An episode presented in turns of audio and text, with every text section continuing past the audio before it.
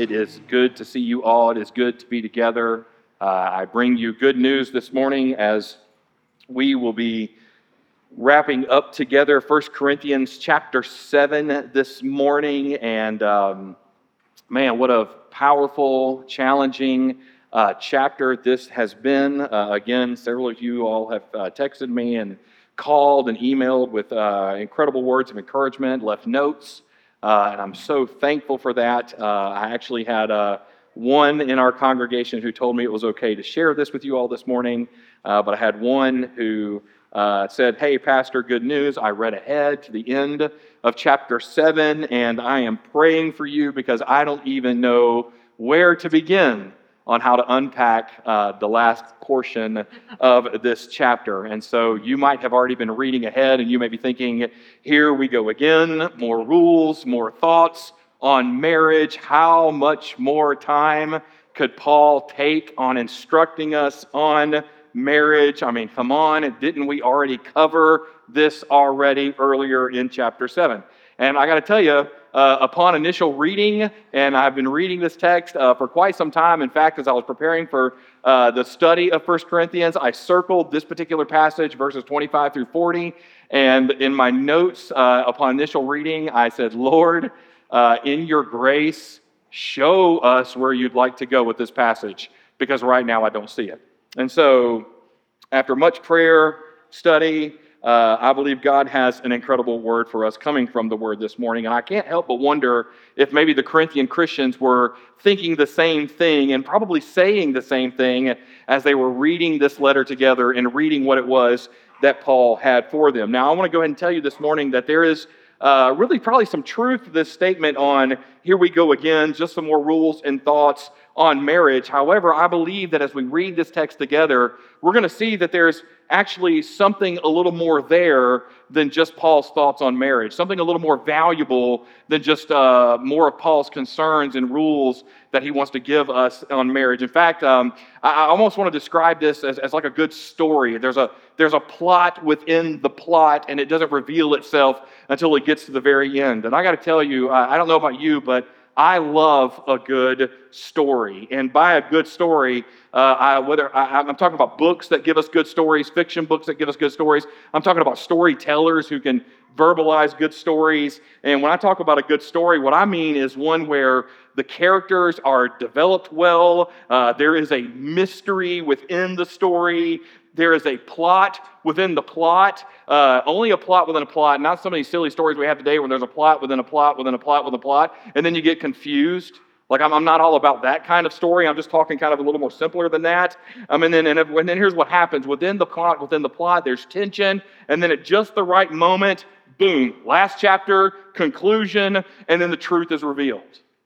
Okay, so I say all that to say this. This is why I'm a fan of a good mystery fiction okay? Especially a crime mystery or a detective mystery. And I got to tell you, I uh, confess this to you today. I'm a big fan of Agatha Christie. So if you've ever read Agatha Christie before, you know what I'm talking about. And we can discuss and debate the merits on her writing and whether or not she's a good writer. And if you would like to debate that with me afterwards, I will gladly meet you and tell you why you're wrong. Okay? She's wonderful. Now, Agatha Christie was a detective mystery writer who lived from 1890 to 1976. She was known as the Queen of Crime. She wrote over 66 books, 14 short stories, one incredible play that is the longest running play um, in the history of plays at this point. And most of her uh, stories wrapped around two detectives. And I got to tell you, my favorite was Hercule Poirot. And if you're an Agatha Christie reader, you know exactly who I'm talking about.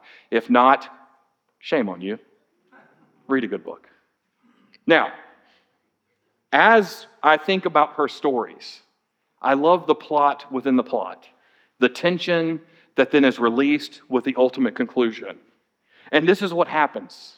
When you get into the last section of 1 Corinthians chapter 7, you literally see Paul giving us more thoughts and more instructions on marriage and whether or not the people should marry. However, like a good story, if we look carefully at the text again, I believe that we begin to see that Paul is actually writing about something bigger than marriage. I believe that he's beginning to write about something that's of more value, and really it's been right in front of us the whole time. And if you're not paying attention to what it is that you're reading, you probably missed it. So let's read our text together and see what it is that Paul is writing about this morning. Now, I'm in 1 Corinthians chapter 7, beginning in verse 25. And I want to ask if you have found your place in the Word of God, if you can and you are able, I would invite you now to stand in honor of the reading of the Word. Now, this is Paul writing in 1 Corinthians chapter 7, verse 25, writing to the Corinthian Christians. He says these words Now, concerning the betrothed, I have no command from the Lord, but I give my judgment as one who by the Lord's mercy is trustworthy. I think that in view of the present distress, it is good for a person to remain as he is. Are you bound to a wife? Do not seek to be free. Are you free from a wife? Do not seek a wife. But if you do marry, you have not sinned. And if a betrothed woman marries, she has not sinned. Yet those who marry will have worldly troubles, and I would spare you that. This is what I mean, brothers. The appointed time has grown very short. From now on, let those who have wives live as though they had none, and those who mourn as though they were not mourning, and those who rejoice as though they were not rejoicing, and those who buy as though they had no goods, and those who deal with the world as though they had no dealings with it. For the present form of this world is passing away. I want you to be free from anxieties. The unmarried man is anxious about the things of the Lord, how to please the Lord. But the married man is anxious about worldly things, how to please his wife. And his interests are divided. And the unmarried or betrothed woman is anxious about the things of the Lord, how to be holy in body and spirit. But the married woman is anxious about worldly things, how to please her husband. I say this for your own benefit, not to lay any restraint upon you, but to promote good order and to secure your undivided devotion to the Lord. If anyone thinks that he is not behaving properly toward his betrothed, if his passions are strong and it has and it has to be, then let him do as he wishes. Let them marry. It is no sin. But whoever is firmly established in his heart, being under no necessity, but having his desire under control, and has determined this in his heart to keep her as his betrothed, he will do well. So then, he who marries his betrothed does well, and he who refrains from marriage will do even better. A wife is bound to her husband as long as he lives. But if her husband dies, she is free to be married to whom she wishes only in the Lord. Yet, in my judgment, she is happier if she remains as she is. And I think that I too have the Spirit of God. The Word of God for the people of God. Thanks be to God. You can be seated. What a mouthful we have before us today.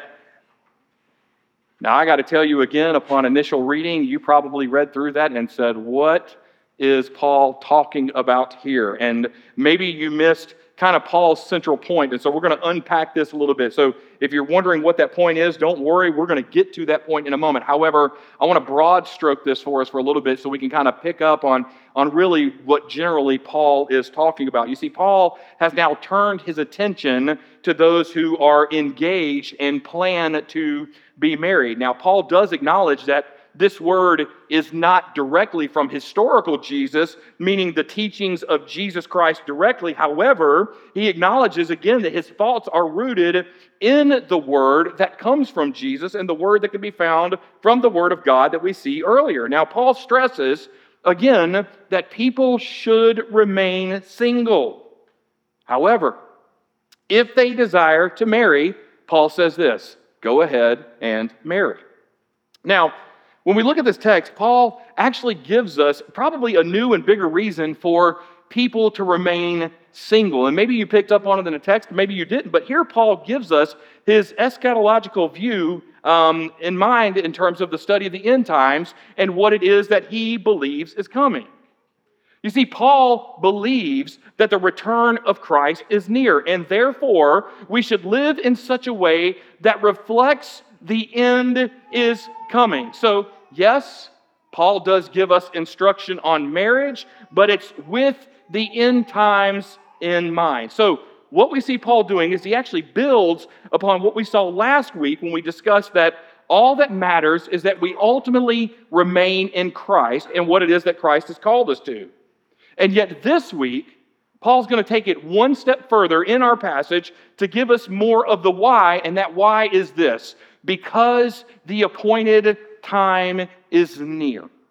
So let's jump back into our text and see what Paul has to say about how we should now live in light of the fact that we are living in the last days and how we can now know that we are getting closer and closer to the second coming of Jesus Christ. Paul teaches us in verses 25 through 28 first. He says that we know we are getting near the end because we are living in impending distress. Now, before we go any further, I want you to hear me out for a moment. I am not one who worries about the end because I know that my eternity is secure in my faith in Jesus Christ, who is my Savior and Lord. I'm also not one of those who turns on the news, which, by the way, I still enjoy watching the news. I'm not a person who turns it on, though, and sees all the doom and gloom and then says, as Christians, we just need to lock it down because there's no need for us to do anything else. The end is near, clearly. Have you seen people fighting at Walmart recently? However, I would agree with Paul that the coming of Jesus Christ is much closer than we think. The coming of Jesus Christ is probably closer than we would anticipate. In fact, we have been living in the last days since the ascension of Jesus Christ. Now, I want us to know that Paul teaches the same thing when you look at verse 25. He says, Now concerning the betrothed, I have no command from the Lord, but I give my judgment as one who by the Lord's mercy is trustworthy. Now, Paul teaches us that he is speaking to those who are promised to be married. So now we get the idea of who the audience is. This is those who are engaged, who haven't experienced an intimate relationship with their spouse. They are a first time married couple.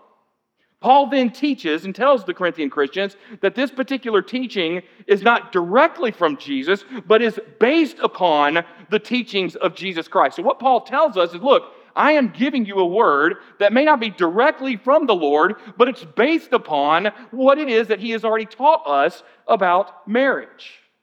Now, Paul then acknowledges that the words that he is speaking of and that he is teaching can be trusted because of the Lord's mercy that has been poured out upon him. In other words, Paul is establishing that he is speaking as one who has a relationship with Jesus, and not just one who has a relationship with Jesus, but as one who can speak with authority because of the call that has been given to him directly by Jesus Christ. And therefore, what Paul writes about in this moment can be trusted by the Corinthian Christians. He goes from there in verse 26 and says, In light of these things, he says, I think that in view of the present distress, it is good for a person to remain as he is. You see, here we get Paul's view on what engaged couples should be doing. Paul says, in light of the present distress that you're living under, you should remain single.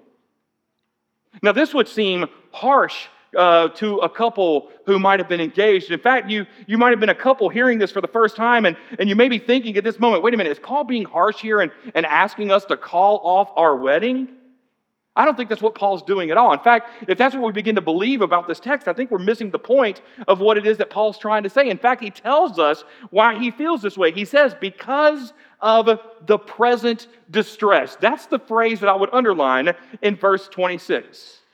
Now, some have taken this word to mean that Paul was talking about the famine that had spread throughout the land and was ultimately now impacting Corinth. And so people were beginning to worry how can I not only feed myself, but how can I now feed this family that is under my care?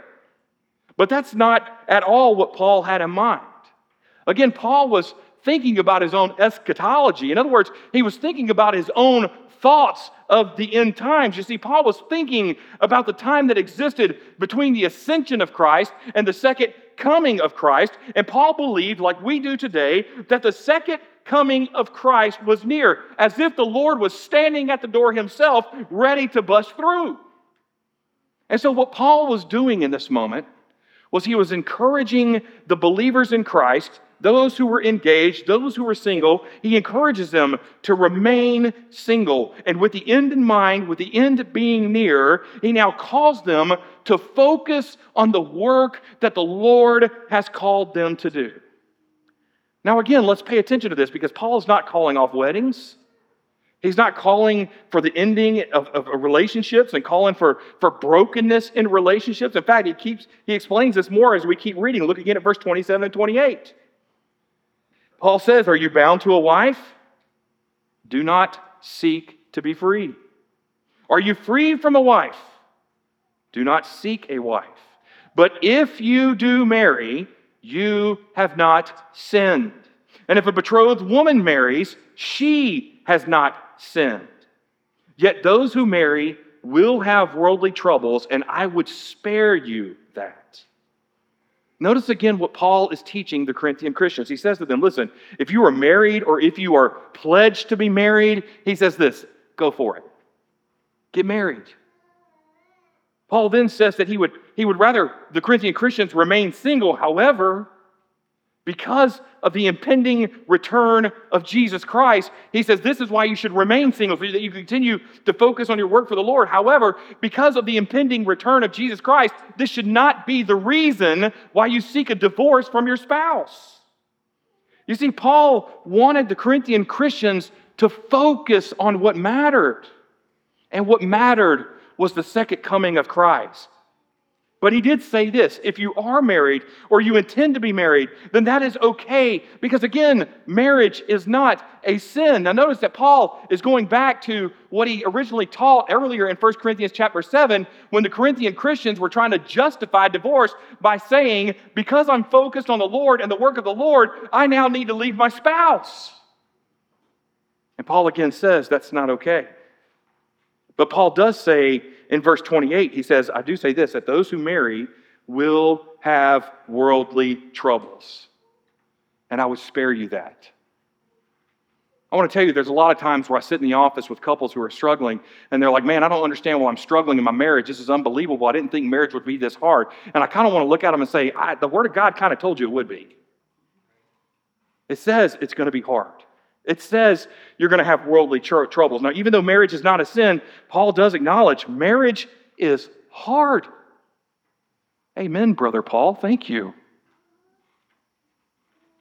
But then Paul says, even with living in these last days, these troubled times, even marriage itself can add to your stress level. Now, again, Paul's not saying, listen, your, your stress level is going to go up because you're married. He's not saying that, listen, your stress level is going to go up because you have a difficult spouse. But rather, what he has in mind is this because you're married, knowing that you're living in this impending distress, knowing that the second coming of Christ is just around the corner, it's just going to be harder because now, as a married couple, you have someone else to think about. And so we see Paul's desire, again, for the Corinthian Christians to remain single. However, again, if they were married or desired to be married or they were engaged, Paul says pursue marriage. But understand, it will present a challenge. You see, again, Paul's desire was for the Corinthian Christians to realize that the day that they were living in, the pain, the frustration, the distress that they were experiencing, that they were feeling, they were living in these last days. They were living in these hard times. And Paul says that is how we know that Jesus Christ will return soon. And this should be good news for the believer. You see, it's going to get harder before it gets better.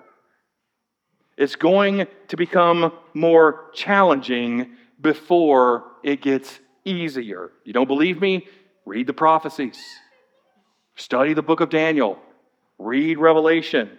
You tell me how it ends. Brothers and sisters in Christ, I want to tell you the same thing that Paul was teaching the Corinthian Christians, and that is this Our days will be hard. Our days will be filled with stress. We will have days that are challenging. We're going to have days that are painful. And it's in those moments I want to ask you do we realize that we are dealing with this stress and this challenge and this pain because the world itself is under distress?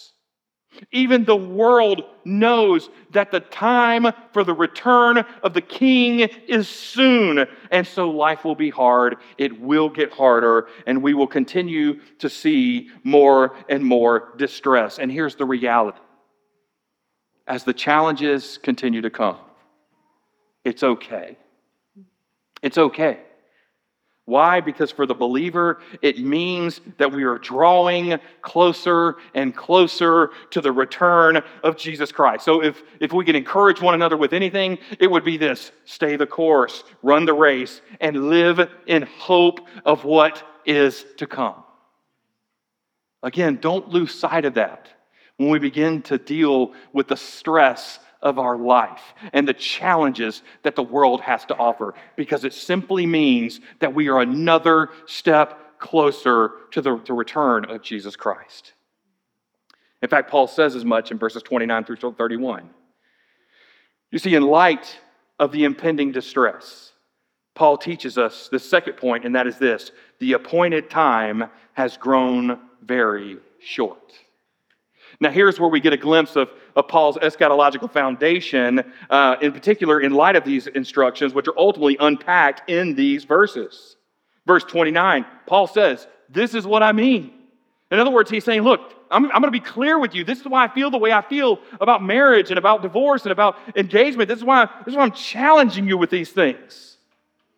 He says, Because the appointed time has grown very short. You see, Paul says, since Christ has come and now sits at the right hand of God, our time is now very brief. Now, a lot of people would think, wait a minute, it's been a while since the ascension, but again, time is fleeting when it comes to the Lord. In fact, Paul continues with the Corinthian Christians, and he says to them, look, constantly live in light of the end. In fact, in light of the shortened timeline, notice how Paul continues. Verse 29, he says, Those who have wives live as though they had none. Verse 30, those who mourn as though they were not. Those who rejoice as though they were not. Those who buy as though they had no goods. And again in verse 31, he says, And those who deal with the world as though they had no dealings. Now, again, if we read these three verses at face value, we would think, what has happened to Paul? He just told us to remain in Christ, and now he's telling us to abandon everything. Like, this is making no sense. This is cold. This is harsh. Why would Paul say this? But ultimately, we know this would contradict what Paul has already taught. Because this is not what he taught earlier in 1 Corinthians chapter 7 about maintaining the covenant of marriage. So, what is Paul's point in these verses? Well, it's simple. Paul says, when it comes to marriage, when it comes to mourning, when it comes to rejoicing, when it comes to buying, when it comes to business itself. All of these things are temporary, they are fleeting when compared to the coming of Jesus Christ. Because only eternity with Christ will last. And so Paul encourages the believers and he says, Look, our ultimate joy and our satisfaction should not be found in the world. Our ultimate joy and satisfaction should not be found in our stuff or in our work. Our ultimate joy and satisfaction shouldn't even be found in our marriages. Now, yes, marriage is nice. Marriage is a good thing, but even marriage itself will not satisfy us the way eternity in heaven with Jesus will. Just to give you an idea, I love my wife. She is full of grace and mercy and forgiveness, and she deals with my stupidity on a regular basis. And I know my wife loves me. And I deal with all the wonderful things she does because I will speak no ill of her. However, I'm going to be honest with you today. If Allison were to come up here and I were to ask her, Allison, are there some days that are easier than others? She would say yes. If I were to then ask her, Allison, are there some days in our marriage where it's hard to be married? She would gracefully say, Yes.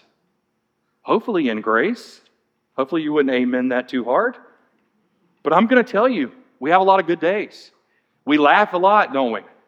We share a lot of wonderful moments. However, here's the reality that I know that she knows that I know. I will never be able to provide the ultimate and full joy and satisfaction the way that Jesus Christ can in her life.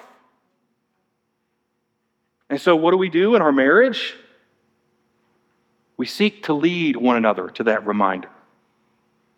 I love you, and I care about your joy. I want you to be satisfied, but I can never satisfy you the way Jesus can. I can never give you the joy that, that Jesus can offer. And so, what's my goal as a husband? And I, I'm going to be honest, I don't do it well all the time, but my goal is to ultimately point her to the joy that can be found in knowing Jesus Christ our Lord. Husbands, that's what we should be doing for our wives as well. You'll be like, where's that in the Bible? Oh, I don't know. Ephesians 5, read it twice. Colossians 3, here's another good one. Wives, the same thing. We should want that for our husbands too. We want our, uh, the husbands to, to be filled with joy, to be satisfied, but ultimately we can't satisfy and, and fill them with joy the way Jesus Christ can. I love what Thomas Schreiner says about this point. He says this He says, Since marriage is not permanent, believers must seek their ultimate joy not in marriage, but in their relationship with Jesus Christ. Can I tell you something today, married couples? If you are seeking your ultimate joy and satisfaction in your marriage, I promise you're going to fail. You're going to fail, and your marriage is going to be hard. Because your marriage will not satisfy you the way Christ can. Singles, can I say something to you today as well, along with the married couples? Can I tell you something? Getting married is wonderful, and your marriage will be wonderful, but your marriage is not going to fix you. Okay? Your marriage is not going to completely satisfy you. Only Jesus Christ can do that. So, if anything, what Paul is teaching here is this place your first desire and hope in Him. Can I say something to you if you're single today? Before you get married, because I hear a lot of singles saying, Man, I'm just ready to be married. I'm ready to be married. I'm ready to be married. No, you're not. And I say that with all the grace in my heart. And let me tell you why I can say that. Because if ultimately we're not seeking Jesus Christ first, then you're not ready. You're not. I'm going to be honest, I wish somebody had taught me that before I got married. Probably would have saved a lot of arguments and heartache. But that has to be the reality for all of us, whether single or married, is that ultimately we seek Jesus first in our marriage. Now, notice what Paul does here. Paul then goes from marriage to then mentioning uh, the sorrows and joys as well. Notice in the text, he talks about mourning, he talks about rejoicing. Now, here's what Paul does he's literally reminding the Corinthian Christians that not only is our marriage fleeting, but so are our emotions. Our emotions are fleeting. Our regular emotions, have you noticed? Our emotions change all the time. Let's just pick on, since we're talking about marriage, let's talk about love for a minute. Love itself is fleeting. A lot of people talk about how they're so excited about the fact they fell in love. Well, let me say this to you, and Paul would make the same argument. It is just as easy for you to fall in love, and it's just as easy for you to fall out of love at the same time. It's fleeting. In fact, Christians, let's be real for a moment. Married couples in the room, there are days where you probably have to wake up and you look at your spouse who's laying in bed beside you, and you can smell their breath and you see their hair, and you're like, I'm just choosing to love you today because I'm not feeling it at the moment. Again, Paul says, recognize this. Your spouse will never love you the way that Jesus Christ loves you. Your emotions are going to run rampant. But even your emotions are fleeting when it comes to knowing Jesus Christ and the fact that he is returning soon. I mean, for Paul, since the end is coming, he says our relationships, our emotions, even this world, our culture, the way we live, all of it's coming to an end. Brothers and sisters in Christ, again, this is not Paul being harsh. This actually should be a word of encouragement for us as believers today. I mean, these things that we think that will satisfy us ultimately are going to fail us. Even we ourselves are ultimately going to fail one another. But what never fails us is Jesus Christ. And what's not going to fail us is that one day he is going to return. And Paul says that time is coming soon. So, as believers today, let's live as if the return of Christ was coming soon, as if it was going to happen later today. And then here's the beauty of living that way, because here's the reality Jesus is not just coming to bring an end to all things. That's not what we're taught. In fact, you look at Revelation chapter 21, verse 5, it says, And he who was seated on the throne, Jesus, said, Behold, look, I am making all things new. Brothers and sisters of Christ, Jesus Christ is coming back. And this world and everything it has to offer, it's fleeting. The American dream is fleeting. And when he comes, he's coming to restore all things. He's coming to make all things new. And the beauty of it, the encouragement, the hope that we have is that He is coming soon. So I want to ask you this morning how do our relationships reflect the second coming of Christ that will happen soon? But Paul's not done there. Paul says not only are we living in this distress that life is getting harder? And not only does that point to the fact that Jesus Christ is coming soon, he gets to verse 32 and 35, and he says this point number three since we are getting closer, Paul says we should not worry. I mean, again, like a good book, Paul's giving us some rules on marriage and singleness, but it's all again wrapped with the end times in mind. Look again at verses 32 through 34 with me. Paul writes, I want you to be free from anxieties. Huh? The, really, Paul? That's the greatest word ever given. Like, I need to tell myself this because I'm a worrier naturally. And what does Paul say? I want you to be free from anxieties. He continues, the unmarried man is anxious about the things of the Lord, how to please the Lord, but the married man is anxious about worldly things and how to please his wife. And his interests are divided, and the unmarried or betrothed woman is anxious about the things of the Lord, how to be holy in body and spirit, but the married woman is anxious about worldly things, how to please her husband. Now, notice that Paul here wants the Corinthian Christians to be free from their worry. He wants them to be free from being entangled in what the world thinks that they should desire. And ultimately, he doesn't want the Corinthian Christians to run the risk of losing their perspective on what is eternal.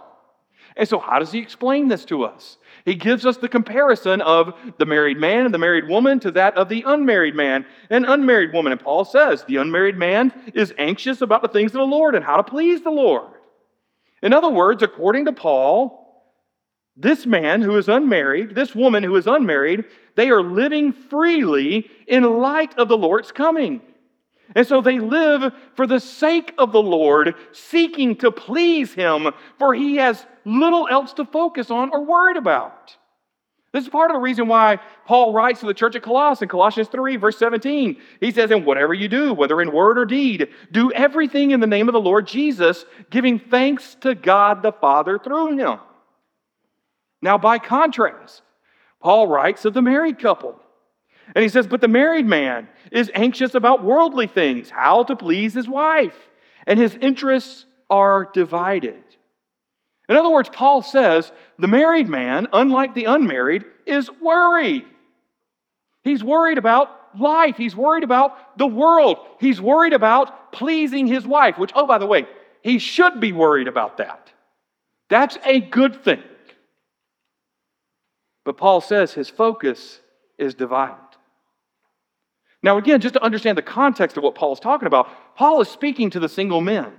He's speaking, remember his audience, this is now to the, the single and the, the engaged men, not the, not the married men. And ultimately, he's reminding them again to, to keep the end in mind because, again, the end is near.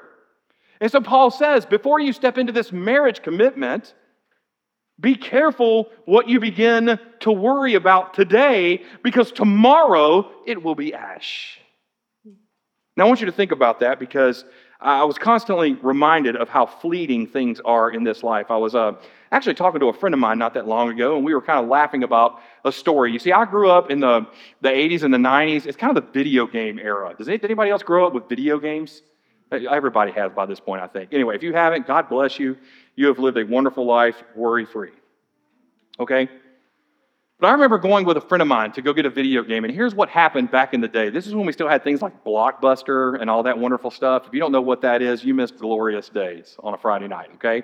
But here's what would happen we would find ourselves at a big box store that would ultimately release a game at midnight. I don't know if they do that anymore because that's beyond me at this point. So if they do, and and that's your crowd, to God be the glory. But I remember being young and silly too, and that's exactly what we did. At midnight, a game would drop, and then here's what would happen. My friend and I were worried because we were like, we have got to get this game. Have you seen the ad on this game? This is going to be great. We need to get it. So here's what we did.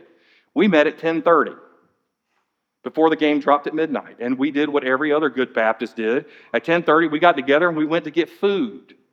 So we'd go to places like McDonald's or Steak and Shake. Steak and Shake was right there by the big box store that we wanted to go to, and we sat in the parking lot. We were in the parking lot by 11. You couldn't line up outside the store, but you had to be in the parking lot. So we were trying to snake our way through to get the closest spot, and then it was like, open the doors, don't worry about whether or not the car's locked, and then just run to the store, get the game. Even if it means taking somebody out, you sweep the leg, okay? Do what you got to do to get the game. We were worried about making sure that we were one of the first ones to get this game. And then here's what happened midnight showed up. Did we get a game? Yes, we did. No problem. It was actually easy. Everybody was very cordial. It was kind of like an after, no, after you. Please, no, insist. No, you get that one. I'll take this one. It looks better. It's on a higher shelf. Must be ranked higher. No fighting whatsoever. We got the game, and here's what we did. Did we go home that night and play it? No, we didn't. We went to bed. Why? Because we were tired. But then here's what happened. The next day, that morning, we got up, we ate breakfast, we played the game. I had to go back to the store because we needed food in the house. Didn't think about that when we went to the big box store. Didn't have groceries, but we got the game. And then this is what has happened.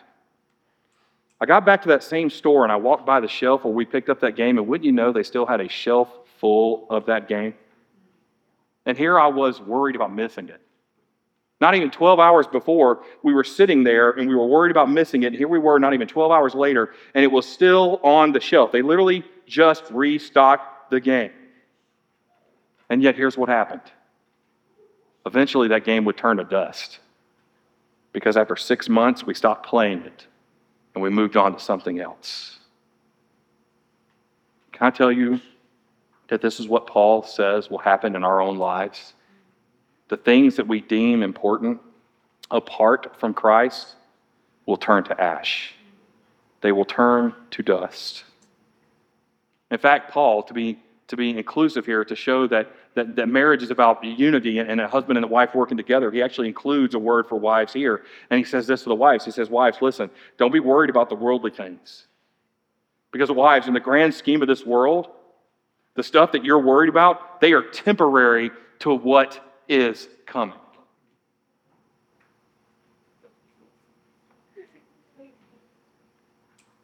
Even when it comes to our own kids the time that we have with our children is temporary.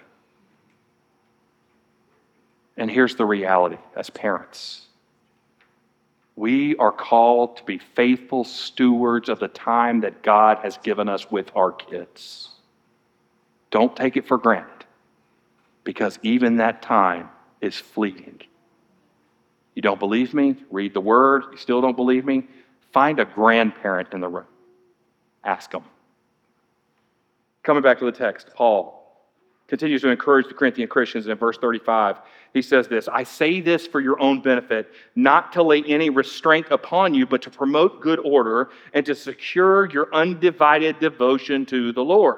So, what's Paul asking here? What does God want? He wants to increase your joy. He wants to encourage you to maintain your devotion and not get lost in what the world says should be important Why does Paul say this? Because Paul wants the believers to live in light of the future, to live in light of what is coming, to live in light of the new world that is coming at the return of Christ. So the question we have to ask ourselves in getting back to point number three is this What are you worried about? And not only what are you worried about, but here's the question Is it worth it to be worried about that thing?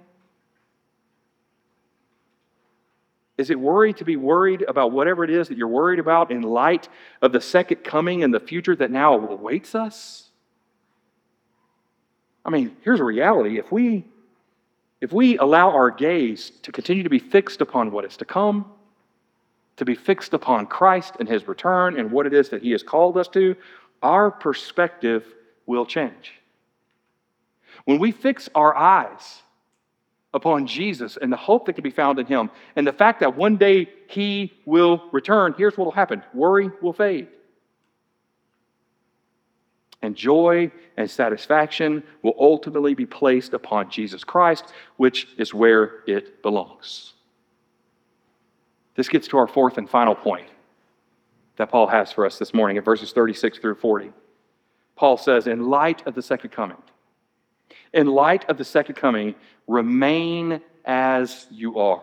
Now, again, to recap what's happened so far, we've covered a lot of verses. Paul is teaching on what single and engaged couples should be doing and living in light of their upcoming weddings. And like a good book, we see that there's a plot within a plot. And Paul's focus is actually not on marriage itself, but rather it's a focus on the end times. And so here's what Paul has done he's called the Corinthian Christians to realize that we are living in immediate distress. We are living in hard times that are only going to get harder. We need to realize that because of these, these hard times, the second coming is closer than we may think, and thus, as believers, knowing that Christ will return, we should not worry. And then this is what Paul does. He picks back up on where we left off a week ago in our passage to tell the Corinthian Christians to remain as you are, or better yet, remain in Jesus Christ because he alone has you. Verse 36.